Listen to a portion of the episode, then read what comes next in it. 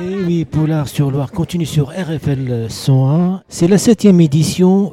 À la- ça se passe à la bibliothèque municipale jusqu'à 18h. À toi, Aline. Bonjour, alors je suis en compagnie d'un des auteurs, un des 22 auteurs, Anthony Buissonnet. Bonjour. Bonjour, Vous écrivez des thrillers. c'est ça, des thrillers, des romans noirs, très noirs.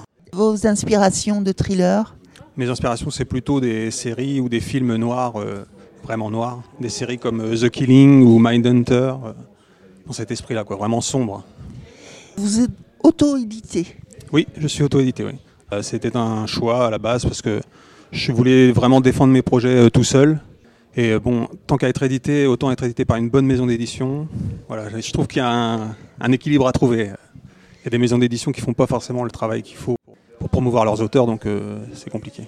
Et alors vous êtes sur les plateformes, on peut vous retrouver. Oui, bien sûr, euh, on peut me retrouver sur les plateformes, sur mon site internet. Il y a les réseaux sociaux. Est-ce que vous écrivez avec de la musique sombre? J'écris, oui, avec de la musique son, hein, c'est vrai. c'est vrai, oui, j'aime bien écrire oui, avec de la musique dans le casque et euh, Alors on veut des titres à RFL des titres? 101. Oh là là, euh, Make It Train de Ed Sheeran, par exemple. C'est une chanson que j'aime beaucoup, qui m'inspire beaucoup. Et vous écrivez la nuit ou... Oui, le soir, quand la maison est éteinte, que tout le monde dort, euh, que je suis tranquille. Et là, vous vous faites peur vous-même. Ça arrive, ça arrive que mes personnages me fassent peur. Ça me commence à saigner, euh, le Oui, thriller. c'est ça. Et alors, vous avez écrit combien d'ouvrages Euh, J'ai écrit trois romans. Trois romans Ouais. qu'on peut retrouver au salon Paula-sur-Loire. Oui, euh, bah, aujourd'hui, j'ai pas mon premier roman, Un mal pour un mal, mais les deux autres, oui. Alors, les titres, le deuxième roman, c'est. Le deuxième roman, c'est Un samedi soir entre amis. Et le dernier, c'est Fuir l'enfer. Il y a beaucoup de personnages alors. Il y a pas mal de personnages, oui. oui, oui. J'aime bien m'intéresser à la psychologie des personnages et euh, avoir des personnages qui, enfin, dans lesquels tout le monde peut se reconnaître un peu. Il n'y a pas de méchant qui est complètement méchant ou de gentil qui est complètement gentil. Est-ce qu'il y a un protagoniste qui revient tout le temps, non Non, Ou- non ou- du tout, non, non, non, non. Il n'y a aucun lien entre les livres.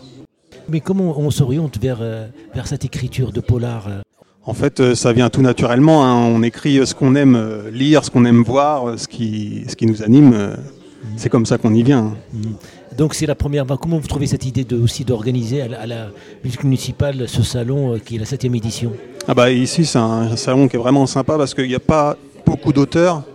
Du coup c'est très convivial et, euh, et le public est au rendez-vous. Parce que je suis venu l'année dernière et j'étais assez surpris qu'il y ait autant de monde.